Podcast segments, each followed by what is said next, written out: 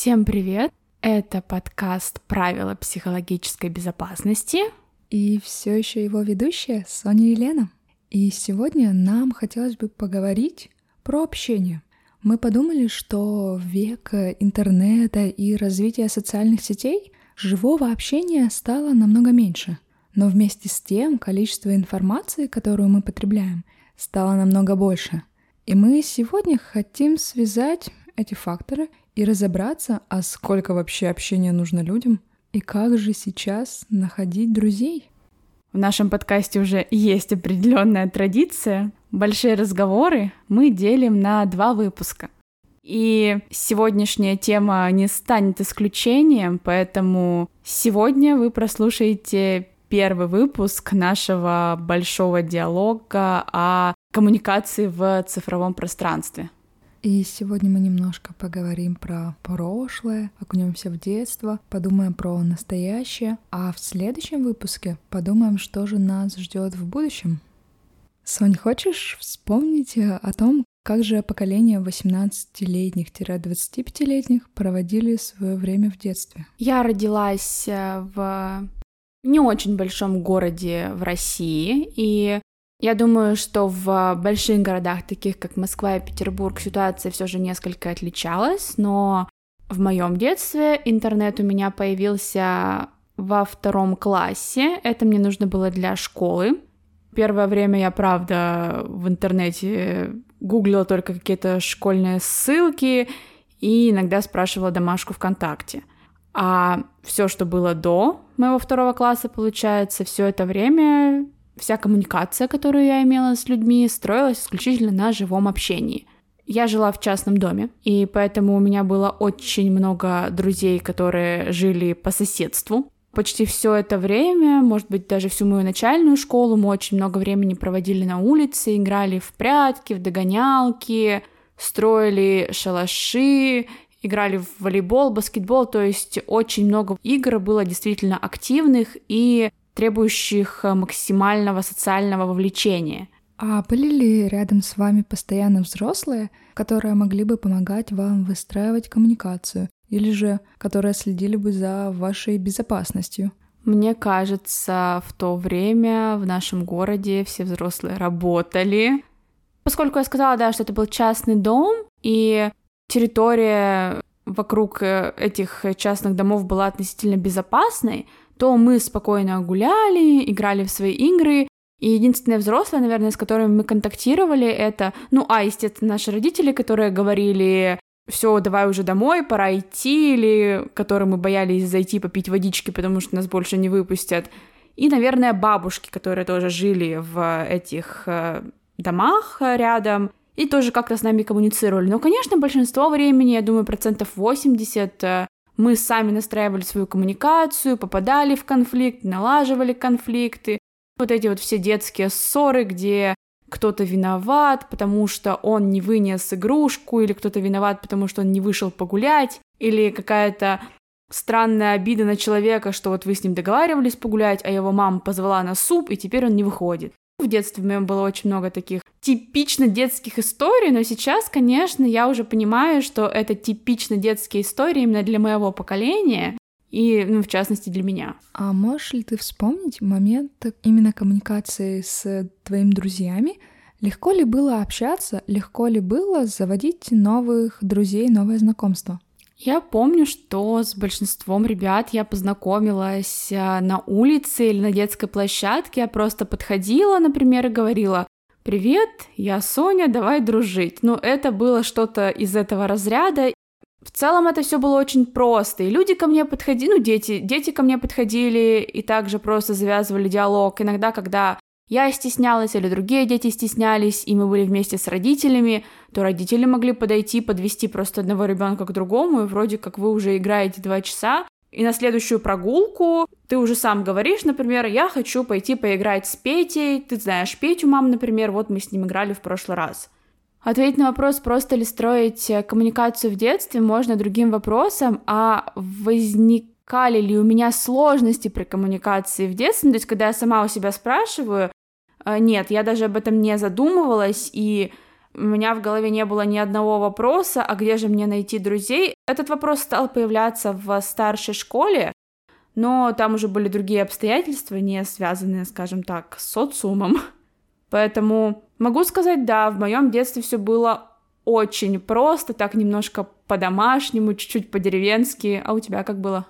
У меня отчасти похожая история. Я тоже из небольшого города, еще более маленького, чем у Сони. Мне кажется, разница наших городов примерно в 10 раз. Да. А в моем городе население составляет 66 тысяч человек. То есть это такое очень маленький город. По меркам Питера это как один Василиостровский район.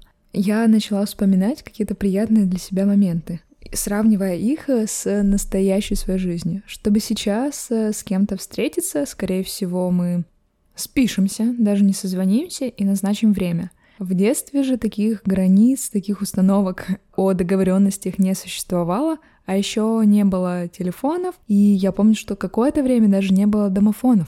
И я помню, что чтобы кого-то позвать на улицу, мне надо было самой сначала выйти на площадку, а потом подойти под окно, мы жили в большой хрущевке пятиэтажной. Я думаю, она всем знакома вам, потому что эти дома есть по всей России. И мы кричали имя своего друга, чтобы он подошел к окну, и звали его гулять в тот момент, когда он выглядывал форточку. Потом появились домофоны, и этот механизм стал намного проще. Можно было просто позвонить и сказать, а Петя выйдет. И я тоже помню, что мне легко было познакомиться абсолютно с любым человеком. У нас э, формировались какие-то компании по дворам. То есть это были не криминальные компании, нам было пять. Это были просто компании по интересам, ну, между теми детьми, которые чаще всего гуляют вместе. А если мы так соприкасались с своими дворами, то мы могли, например, играть в казаки-разбойники и бегать по разным районам города, оставляя стрелки, нарисованные мелом. И я сравниваю это с жизнью современных детей. Просто, к примеру, я работала няней, и я понимаю, что сейчас на детской площадке на то количество детей, которое есть, существует ровно такое же количество взрослых. И у нас взрослые, я просто не случайно задавала вопрос Соне, помогали ли взрослые выстраивать детскую коммуникацию. Я помню, что в нашем детстве этого почти не было. У нас был один взрослый, либо кто-то смотрел из окна во двор, ну и просто контролировал, на месте ли мы. Либо выходили чьи-то бабушки, они сидели, общались на лавочках, а мы играли во дворе самостоятельно. Но вмешательства в эту детскую субкультуру в мое время практически не было. Мы могли обсудить конфликты, сложившиеся дома с родителями, родители давали свой мудрый совет, и мы уже с этими знаниями шли. И мне кажется, что сейчас коммуникация детская очень сильно меняется — я не понимаю, в какую сторону, но она явно другая, потому что всегда есть еще вот эта третья сторона, взрослый человек. И, к сожалению, не всегда эта третья сторона достаточно понимает, э, что все же детская коммуникация должна оставаться детской. Понятно, что любой взрослый может решить любую детскую проблему примерно за пару секунд, потому что когда ты не можешь найти свой совок в песочнице, как будто бы это не проблема. Ну, сейчас вот я, например, не вижу это проблемой.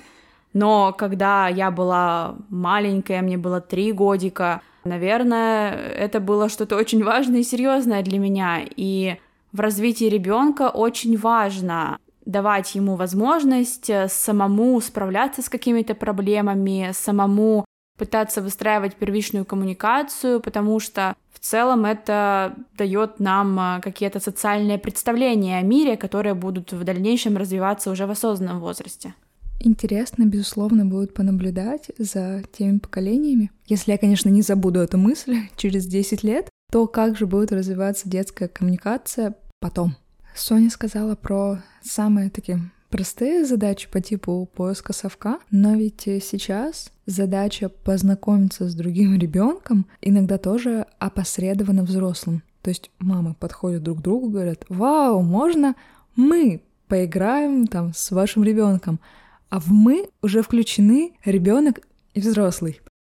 И это очень интересное слияние там мамы и ребенка, потому что оно, во-первых, оно не развивает маму, наверное, от общения с э, еще одним малышом, и и оно также не развивает ребенка, потому что для ребенка не пройден вот этот вот свой собственный путь коммуникации, когда ты волнуешься перед тем, как познакомиться с новым человеком, пытаешься по его эмоциям, по его движениям понять, сможете ли вы классно общаться, или же этот человечек маленький напротив тебя сейчас зол, и он кинет в тебя песок. Ну, то есть это очень много социальных навыков, которые важно самостоятельно получать. Ну слушай, смотри, я говорила, что у меня в детстве тоже был такой момент социальной коммуникации, когда, допустим, мама с ребенком подходили, или я там я с мамой куда-то подходила к другим детям знакомиться. Мне кажется, здесь очень важная оговорка, вмешивается ли дальше мама в процесс коммуникации, то есть э, подошла ли она просто для того, чтобы стеснительный ребенок смог преодолеть свою вот эту первичную стеснительность, или она правда здесь, чтобы выстраивать всю коммуникацию до конца. Мне кажется, это очень важный момент. Согласна, но мне бы хотелось, чтобы у стеснительного ребенка были такие ситуации, где он может без родителей коммуницировать с другими людьми и с другими взрослыми. Как же научиться стеснительному ребенку коммуницировать, например, с другими детьми, если у него еще нет этого паттерна поведения?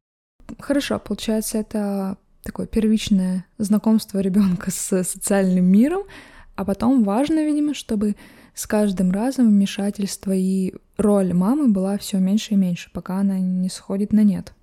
Но с другой стороны, очень важно, чтобы когда возникали какие-то серьезные конфликты, взрослый вмешивался. Ну, это тоже. Ну, просто мне кажется, что сейчас тезис может прозвучать как будто бы нормально, если дети вообще общаются опосредованно от взрослых и никак, ну то есть не встречаются эти два мира.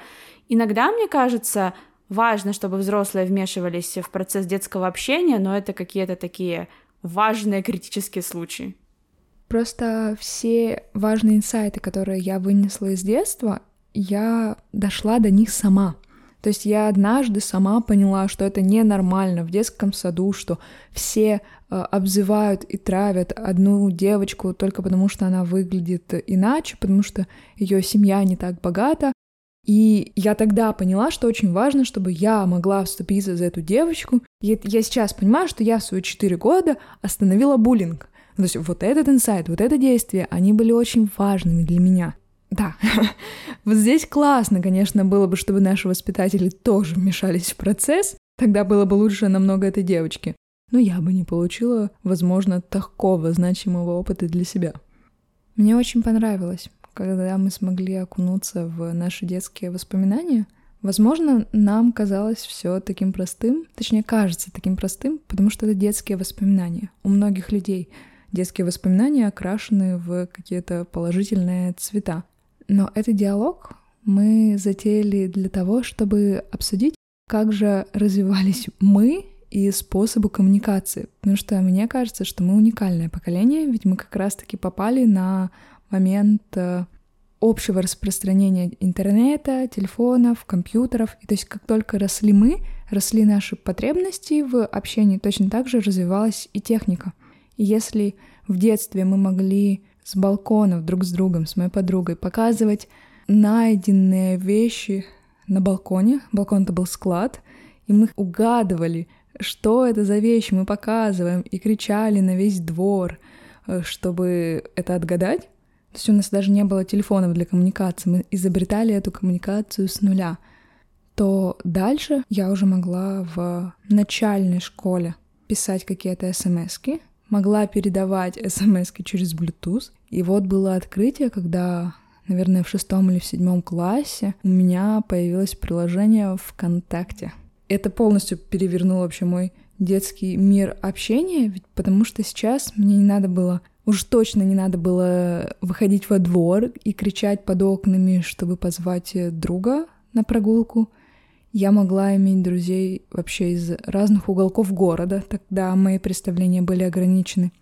И я могла неограниченно общаться с всеми людьми из своей школы, потому что нельзя было сказать Лена, иди домой, уже поздно, ведь я дома, я за компьютером.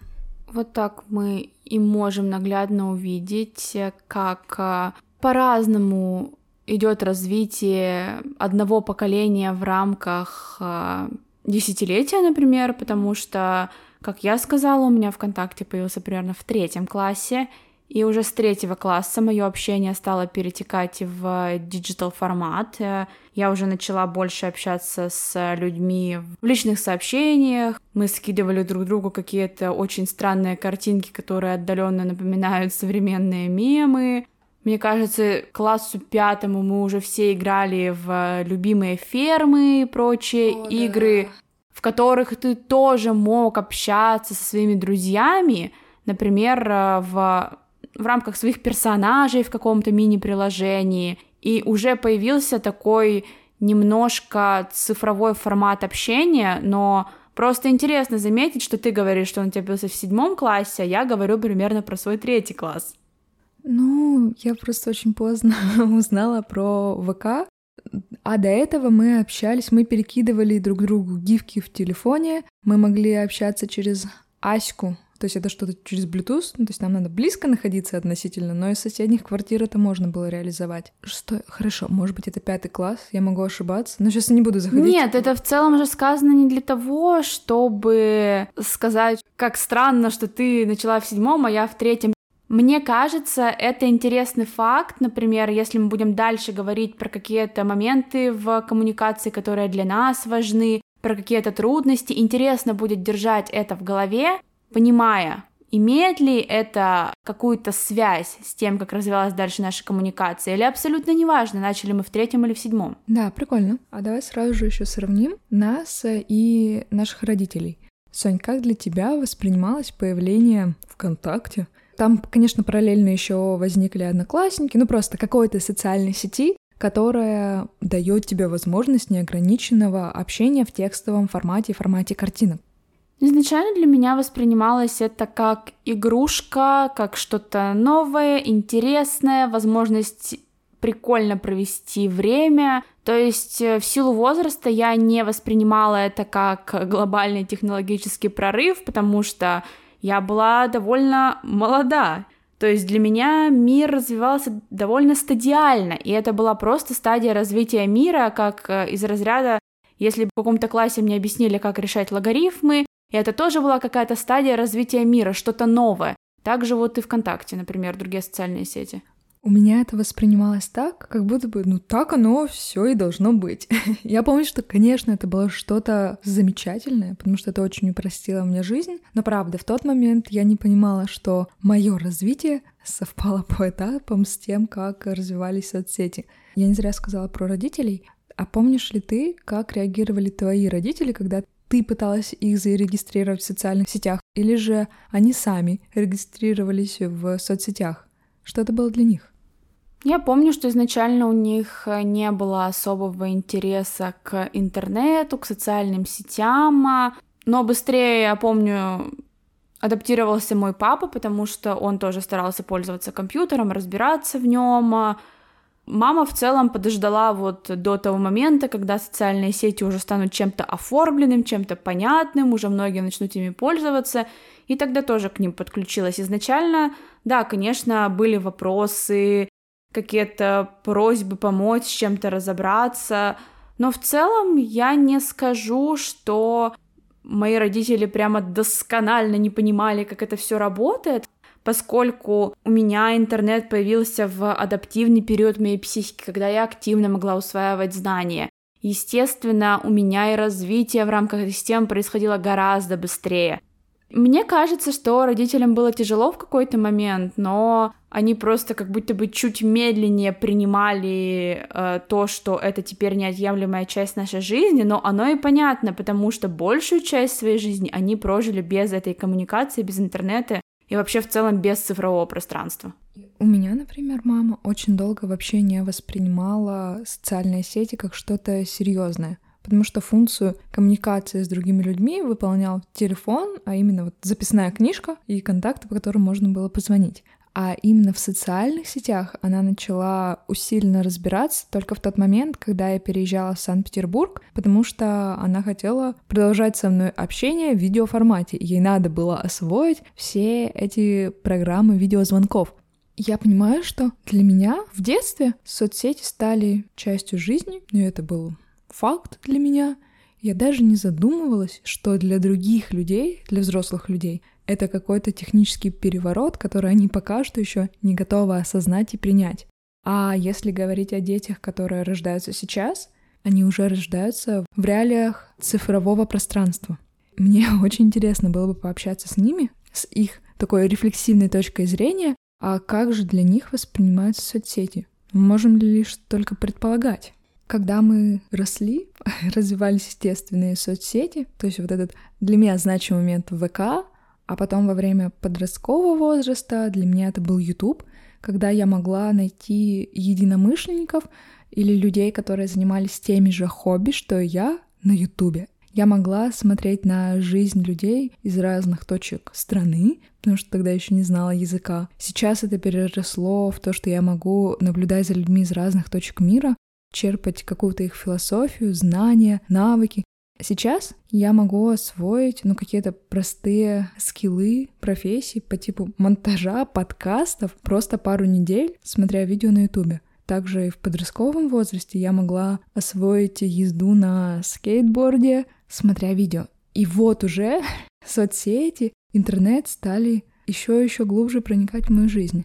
И сейчас, как я, по крайней мере, ощущаю, происходит новый информационный технический переворот, когда появляется искусственный интеллект. В плане он уже есть, но он еще не настолько совершенен. Сонь, успела ли ты соприкоснуться с AI? Мне кажется, все люди нашего поколения в том или ином смысле успели соприкоснуться с искусственным интеллектом, просто, наверное, некоторые об этом не знают, потому что сейчас э, Допустим, если говорить про социальные сети, в которых я работаю, сейчас половину текстов пишет искусственный интеллект, картинки генерирует искусственный интеллект, просто многие, наверное, об этом не говорят.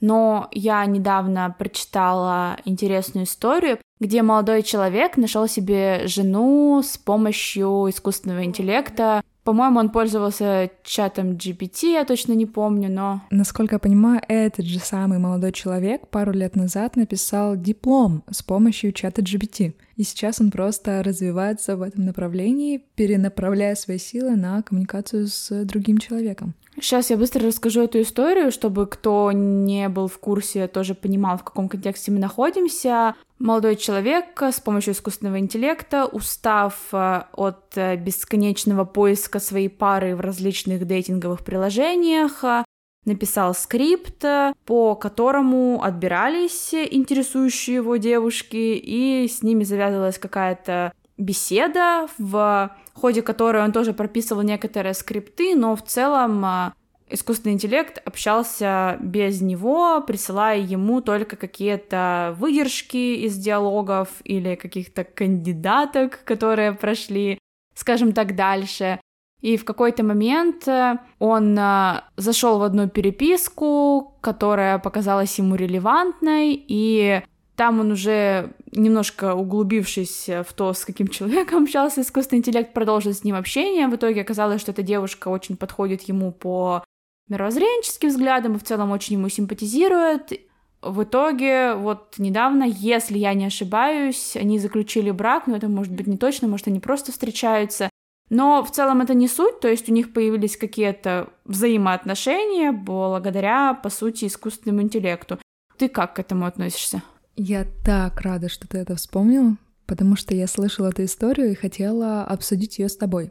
С позиции молодого человека, мне кажется, что он, конечно, сделал какой-то технический, информационный прорыв, потому что если брать этот алгоритм и использовать его, например, в сфере HR, найма сотрудников, обзвона клиентов для того, чтобы собрать обратную связь. То есть в рамках бизнеса и работы это что-то невероятное.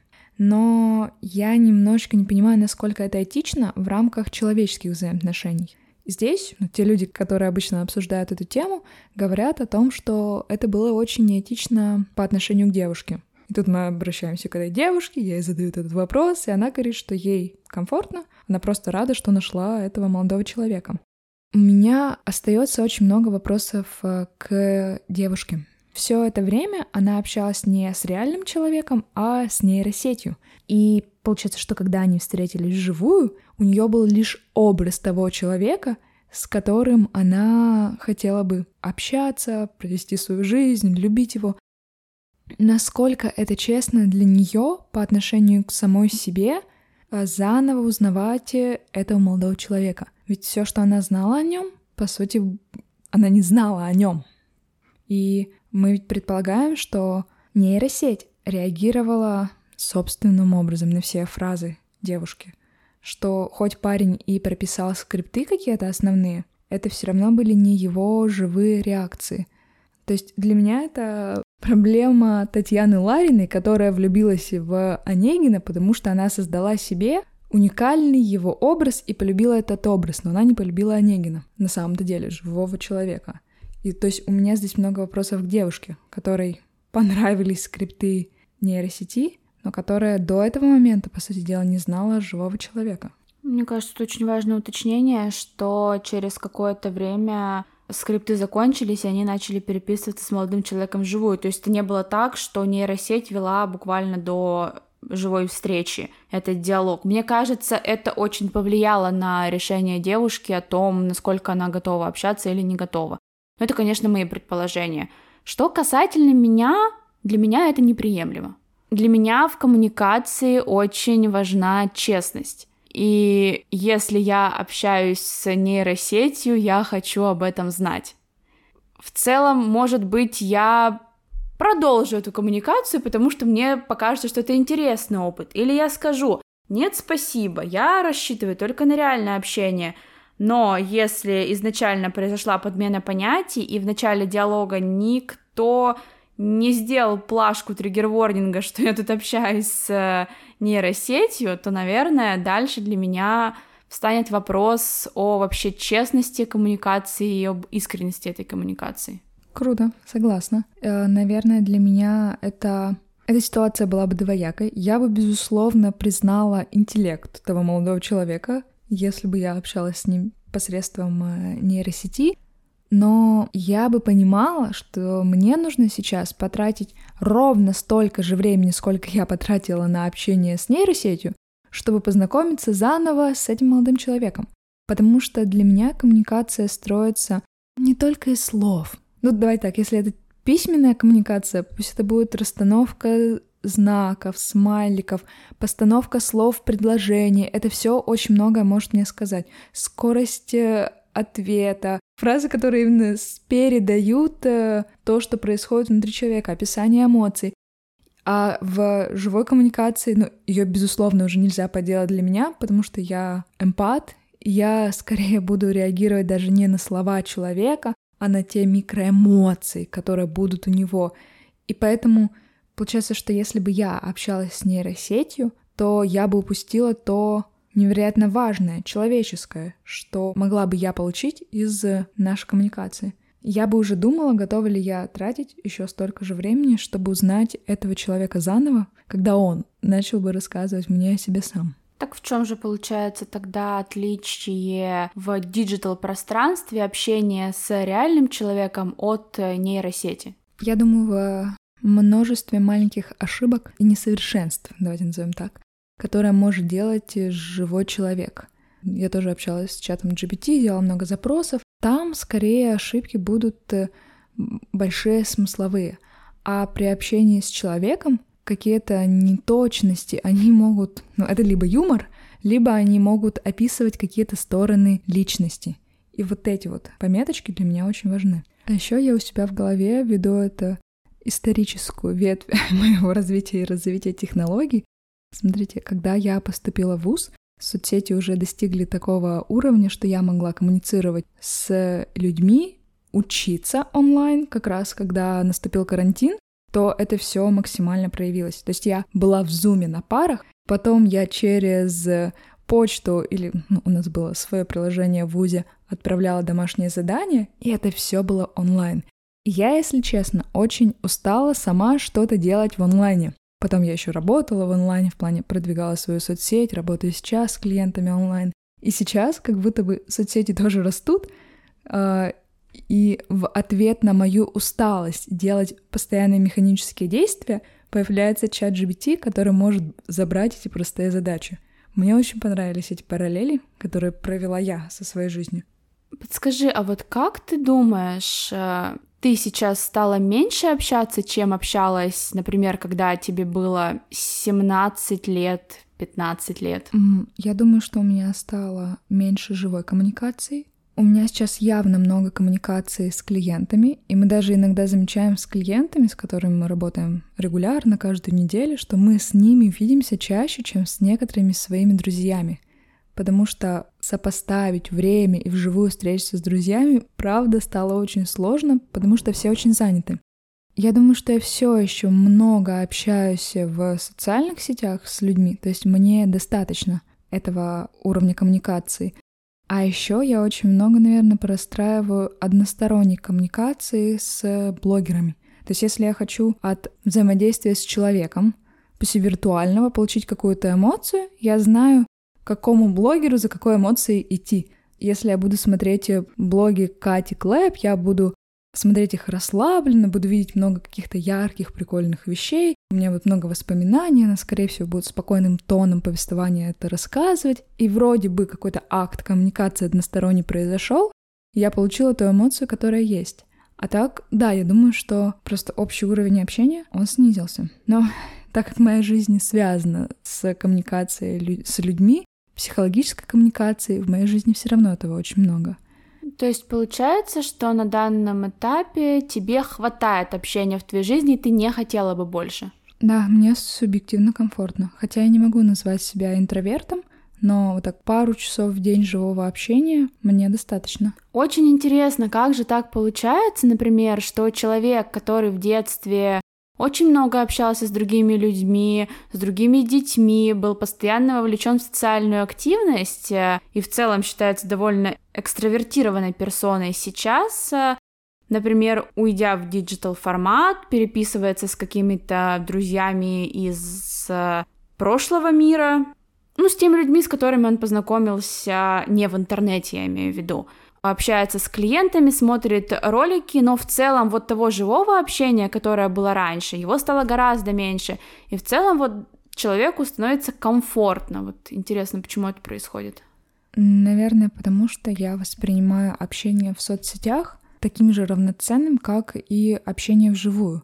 Просто я признаю тот факт, что мы не сможем видеться с друзьями постоянно, каждую неделю. Точно так же я признаю факт, что я не смогу видеться с моими одноклассниками и родственниками, которые живут сейчас в Пермском крае, каждые полгода.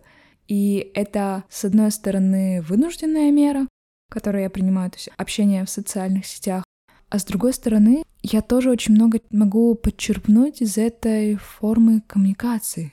Виртуальная реальность в принципе не уступает для меня по эмоциям и по каким-то смысловым характеристикам от э, реальной э, жизни. А как ты думаешь, почему для некоторых людей переход в digital ощущается как настоящая трагедия, что имея в целом тоже неплохой уровень э, занятости, скажем так, в переписках в интернете, они все равно ощущают это как личный удар по их социальной активности? Когда я слушала этот вопрос, у меня был ответный вопрос, про какой возраст ты говоришь, потому что я часто слышу подобные фразы от людей там 50 плюс, которые в пик своей социальной активности, то есть им, наверное, было лет 35, 40, то есть у них был большой круг социального окружения, и потихоньку жизнь начала перетекать в digital. То есть для них это правда воспринимается очень непонятно, ведь они в свои годы были вот как раз-таки на пике обычной социальной коммуникации. Нет, я хочу сказать именно про наш возраст, то есть про тот возраст, за который я примерно могу нести ответственность, потому что сама являюсь представителем, скажем так. А вот тут я уже начала вспоминать свои сессии именно психологические и проводить параллели то есть у кого я могла слышать такое выражение, такое высказывание, и какие у него есть личностные характеристики. То есть то, что я сейчас скажу, это абсолютно субъективная информация. Мне просто это показалось похожим. А возможно, что те люди, которым сложно оставаться наедине с собой, сложно самостоятельно поддерживать себя, сложно самостоятельно регулировать свои эмоции — им нужны эмоции реальных людей в реальной жизни для того, чтобы как-то регулировать свое состояние, для того, чтобы как-то занимать свое время и вот не чувствовать этой одинокости. так как, возможно, ну, у меня нет э, сложностей именно с этими сферами психологии, то есть мне здорово проводить время наедине с собой, я хорошо регулирую эмоции, я там хорошо понимаю себя, мне не нужно постоянно иметь много а, людей в реальной жизни вокруг себя, чтобы питаться как будто бы этими эмоциями, этими переживаниями и получать постоянную поддержку и как-то занимать время. Вот такая у меня гипотеза. Да, я думаю, это очень э, важный момент, э, что в последние годы у нас не стало меньше экзистенциальной одинокости, потому что это психологический феномен, который может существовать вне социума, потому что это чисто про наш персональный мир, и тут э, очень мало про коммуникацию с другими людьми, то, что действительно ты на всем твоем жизненном пути один. Но э, уровень социального одиночества повысился в последние годы, потому что действительно сейчас, ну давайте так скажу, что это мое субъективное мнение, потому что сейчас навскидку исследований не скажу. Поэтому сделаю оговорку. Людям стало труднее выстраивать коммуникацию, во-первых, потому что большинство из нее выстраивается в digital формате, и все же для того, чтобы сойтись с новым человеком в digital формате, вам потребуется чуть больше времени, потому что, например, во время переписки вы не можете оценивать э, все его невербальные проявления, и это затягивает время. И, во-вторых, в целом темпы жизни стали повыше, информации стало побольше, и ты побольше распыляешься для того, чтобы это все обработать, и так уж получается, что энергии и времени на именно очень тесный социальный контакт становится чуть поменьше. Именно это, я думаю, влияет на социальное одиночество. Вот тут, конечно, хотелось бы рядом иметь человека 40+, который отвечал бы за свое поколение, а, если мы говорим про поколение, в котором нет интернета, нет вот этой вот э, онлайн-коммуникации, то это поколение может намного легче спасаться от экзистенциального одиночества, просто потому что они постоянно проводят время вместе, ездят за грибами, там, общаются, пьют чай с друзьями, то вместе идут э, за шопингом, а мы можем на самом деле все это сделать онлайн. Но мы же не можем, получается, перенять их опыт, и все, что можем говорить, это про наш опыт, и в целом а, мне кажется, тоже какое-то решение мы можем найти только примерно для какого-то нашего поколения, нашего опыта. То есть какие копинги есть, например, у поколения 40+, для нас они уже настолько нерелевантны, потому что мы в целом а, свое взросление как-то строили по-другому и в целом развивались по-другому. И мне кажется, что, ну, допустим, советы про заземление, про увеличение, например, контактов, которые происходят вне интернета, про офлайн работу, например, они тоже относительно подходят поколениям, для которых интернет изменил вообще всю игру в мире. А для нас это было очень стадиальное и постепенное развитие. Ну да, я соглашусь с мыслью о том, что мы не можем говорить за мысли и чувства поколений других людей, но тогда очень хочется сформулировать мысль, важную для нашего поколения. Мы, люди, которые родились примерно в 2000-х годах, росли вместе с интернетом. Наша жизнь усложнялась вместе с тем, как усложнялся интернет. И мы пришли к тому, что в нашей жизни очень много онлайн-коммуникации, но это никак не спасает нас от экзистенциальной одинокости. Так может быть идея не в том, чтобы спасаться от экзистенциальных проблем путем увеличения коммуникации, хоть в интернете, хоть в жизни.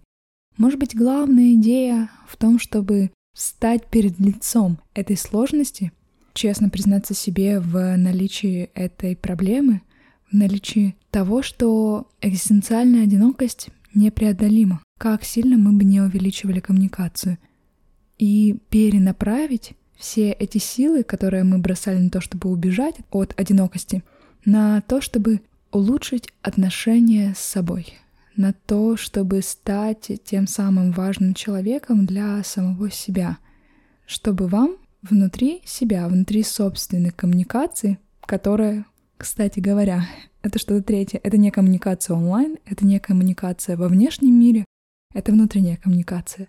Чтобы вам в рамках внутренней коммуникации всегда было комфортно наедине с собой. И это может быть ключом, который будет разрешать проблему экзистенциальной одинокости, и этот фактор любви, заботы, интереса к самому себе поможет вам даже не беспокоиться о том, какой способ коммуникации выбрать, как увеличить количество взаимосвязей, ведь вам будет просто хорошо внутри себя. И мне кажется, на этом выводе мы можем закончить э, первую часть нашего разговора про общение в новом диджитал-пространстве, а во второй части как раз э, мы поговорим э, о том, какие наши прогнозы на то, как будет развиваться общение, в целом перейдем ли мы обратно в офлайн или дальше будем развивать digital, то есть разговор там тоже получается не маленький, скажем честно, и довольно интересный, поэтому мы захотели выделить на него целый выпуск. А сегодня мы говорим вам до свидания. Подписывайтесь на наши социальные сети, в том числе телеграм-канал «Правила психологической безопасности». И до встречи на следующем выпуске. С вами были Соня и Лена. Пока!